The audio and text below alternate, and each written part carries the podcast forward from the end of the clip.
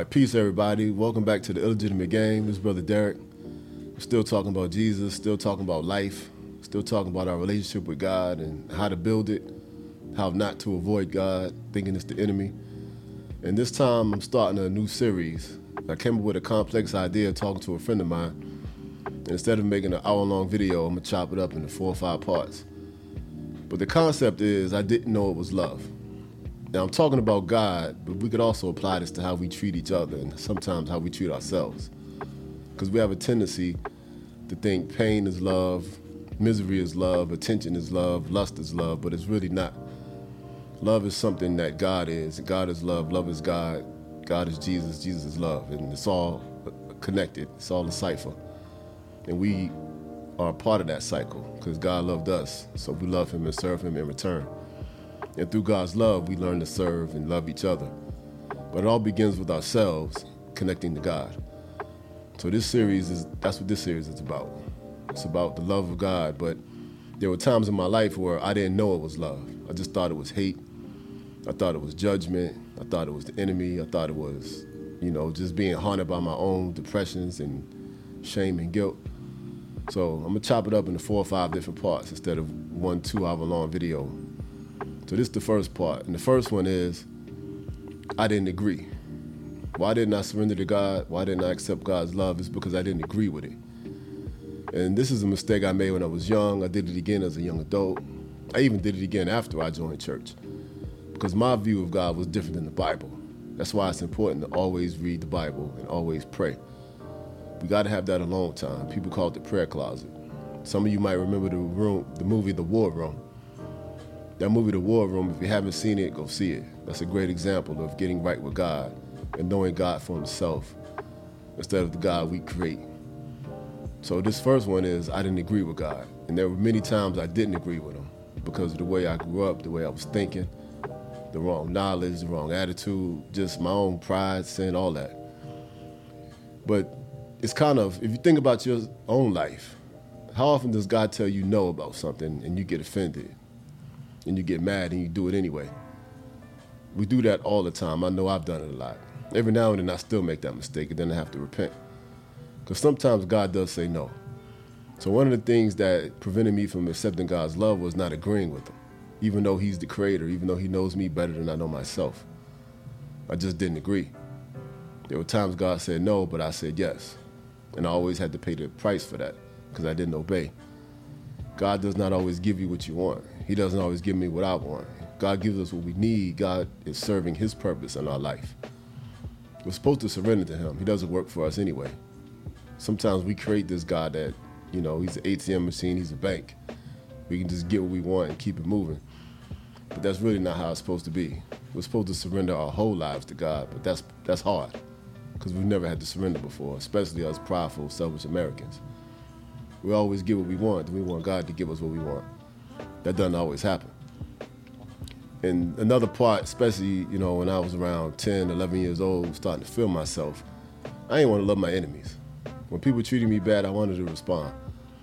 If somebody treated me evil, I wanted to send the evil back. That's hard for men to do. It's hard to just turn the other cheek and walk away. Especially in my neighborhood when people wanted to bully me and wanted to test me. And I was always tall, so I always got the attention. And I just spent a lot of time fighting. And it's hard to be this nice, docile, sweet, crying Christian and just walking away. No, I wanted to stand up and be a man. I wanted to be a gangster like them. I wanted people to respect me the same way they got their respect. But God wanted me to walk a different way, and I didn't want to do it all the time. There were times I did walk away, but there were times I fought, and I fought way too much. And, you know, I had to pay the price for that too. I still got scars for that. Sometimes God wants to show his glory, but me being a man, we want to show our glory. And we always want to respond evil to evil, even though the Bible says always respond with goodness when people treat you bad. That's hard to do. It takes a whole different mentality to do that. That's why you must be born again. Another reason I didn't agree with God is because I wanted God to serve me. I didn't want to serve Him. Sometimes, especially with a lot of this new stuff they call Christianity, they created a God that's going to give you what you want. If you praise Him enough, if you serve Him enough, if the music's loud enough, if you dance enough, if you go to church enough, if you give enough money, God's going to give you what you want. That's not true. That's not written anywhere in the Bible. God is going to do His will through you in your life as you surrender. And His will may not be yours. That's why we always have to pray and just lay down. And that's the complete opposite of what we really want to do because we want what we want. But if God doesn't serve you and you serve Him, that means He's Lord and Master, and we are the sheep, we are His slaves, we are His workers. You know, the, the term minister means servant. It doesn't mean to be served, it means to serve, it means to give. So everything I have, everything I am is for other people. So God's power is supposed to flow through me, which means I need to live in submission, not pride. And that's a complete reversal of thinking because the world we live in is all about me. Everything's about me. And that's the complete opposite of what the Bible teaches. You know, the other thing I didn't agree with was God's love is guidance and correction, which means there's rules and boundaries. Sometimes I didn't want to obey those rules, and sometimes I didn't want to live within those boundaries. I always wanted to step out and do my own thing. I always wanted to explore, experiment. I wanted to follow the crowd. I wanted to wild out. I didn't want to obey my parents. I wanted to do what I wanted to do. So missing out on God's love is not living within his rules and boundaries, which is really our safety and security. But when you're prideful and disobedient, arrogant, you look at God's rules as a punishment and a hindrance. I want to go here, I want to go there. God's like, no, you can't go over there. Not realizing He's protecting me. And when I look back at it now, I'm 44 years old. A lot of the guys I grew up with are dead now. A lot of them are in prison. A lot of them, you know, their lives are just terrible for different reasons. When you don't live in God's rules, there's consequences for that. And we can't pretend we don't know that. Now you can lie deny responsibility, but if you just look around, you can see the evidence of it. Even our physical health. Never mind prison, just look at your physical health for the people on the outside. What does our physical health look like? How many medications are we taking? You know, how many of us are underweight and overweight? How many of us got all kinds of cancers and illnesses from doing things we shouldn't have been doing?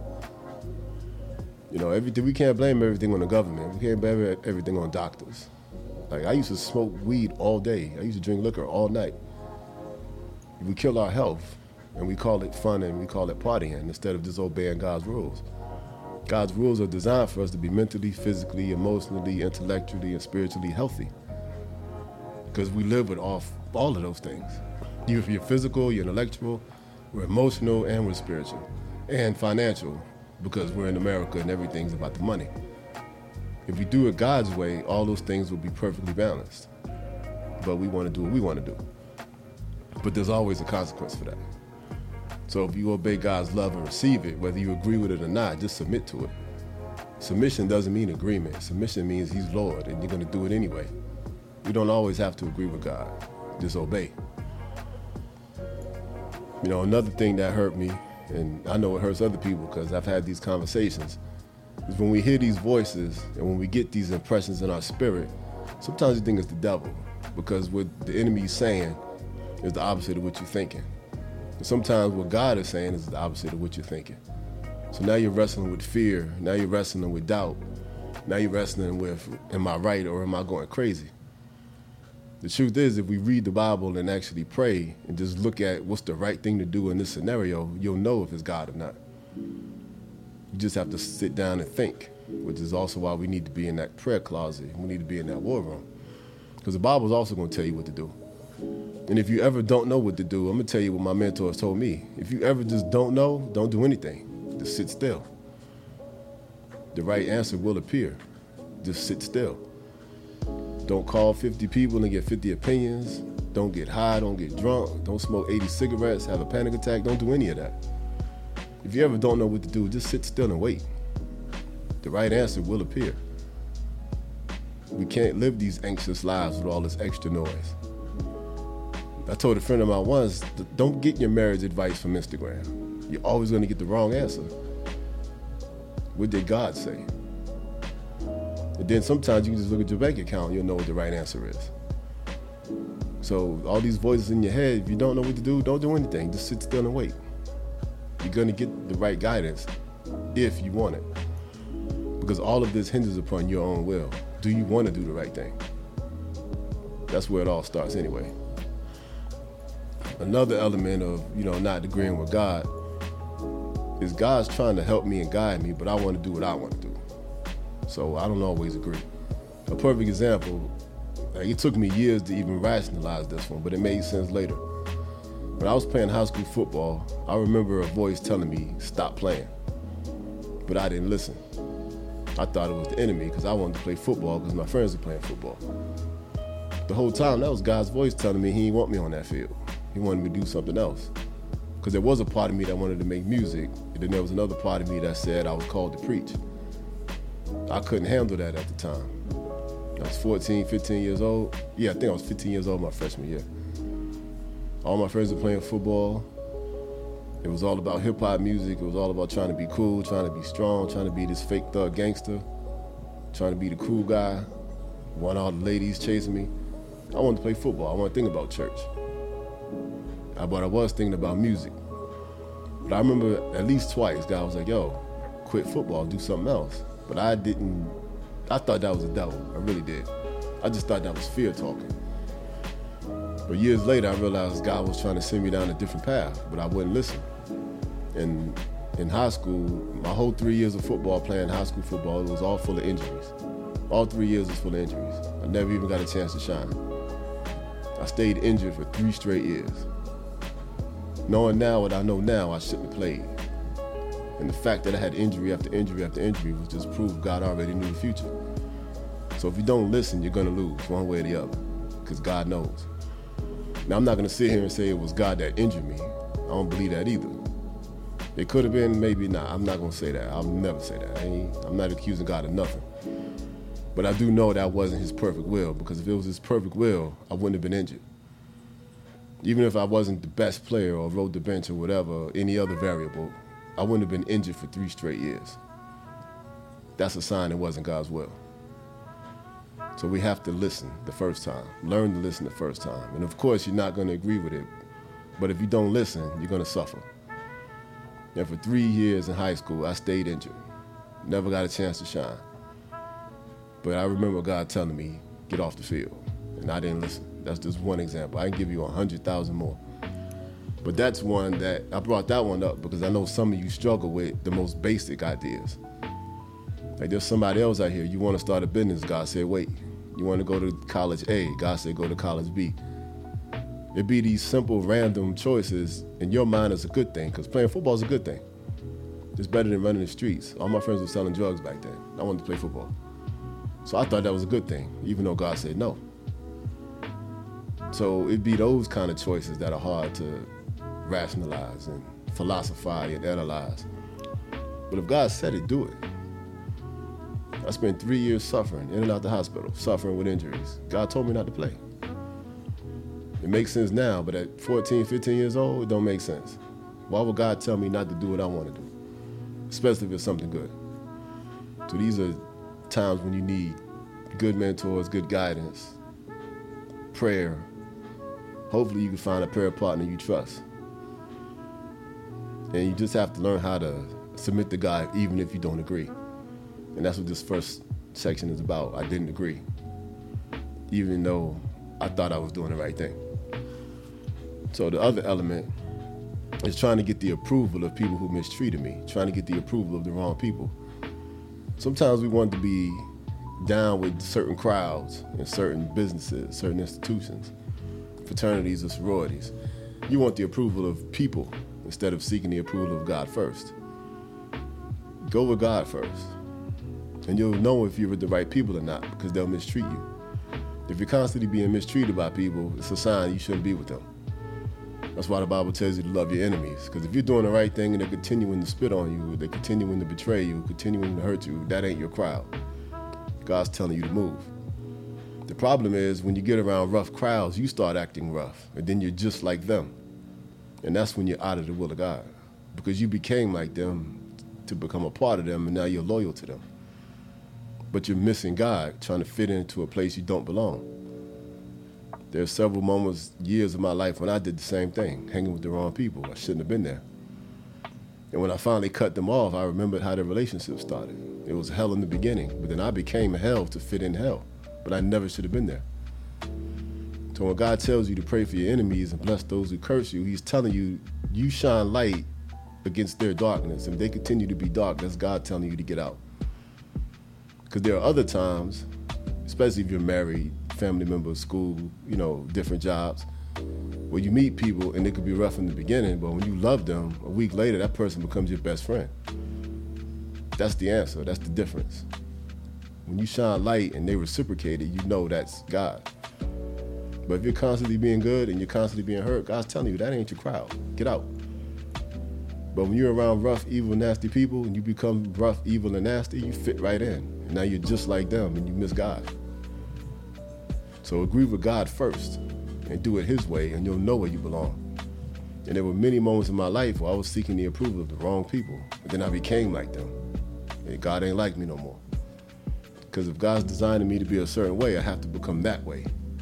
Can't become like them. Because everybody's not even following the same God.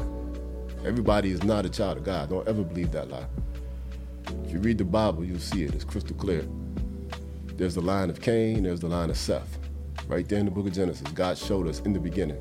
There's people who follow God and there's people that follow man. It's right there in the book of Genesis. The lineage of Seth, the lineage of Cain. Everybody don't belong to God. Everybody don't everybody don't even believe Jesus is God.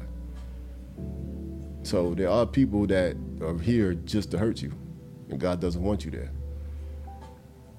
So find out where you belong. Another part about not agreeing with God is God, this is a funny one. But when you think about when God told me to be a minister the first time, our first impression is always preaching, the pulpit, being a pastor.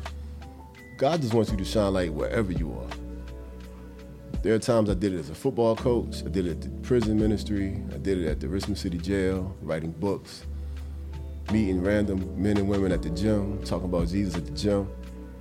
A friend of mine, he's a great artist. He has his own shop in Virginia Beach now. He was painting up all these Jesus shirts for me, and I used to wear them in public. Everywhere I went, I was just talking about Jesus. So agreeing with God's call in your life, there's multiple different ways to do that. There's different ways to exhibit that. There's different ways to practice it. Everybody's not going to be in the pulpit. You can be a good person and talk about Jesus anywhere and everywhere at your job, school, just your kids. You know, men talking to their wives about God, wives talking to their husbands about God. Everybody's not in the pulpit. So when I was a child and I knew I was kind of called to the ministry, my only eyes was up in the pulpit. And I really didn't want to do that. It didn't make any sense at 11 and 12 years old. Like, why I want to be in church five days a week? So agree with God and then learn the game. You're not going to get all the answers first. If God's showing you his love and you're running from it, stop running from it. He's going to show you and guide you the right way. And that's just the first part.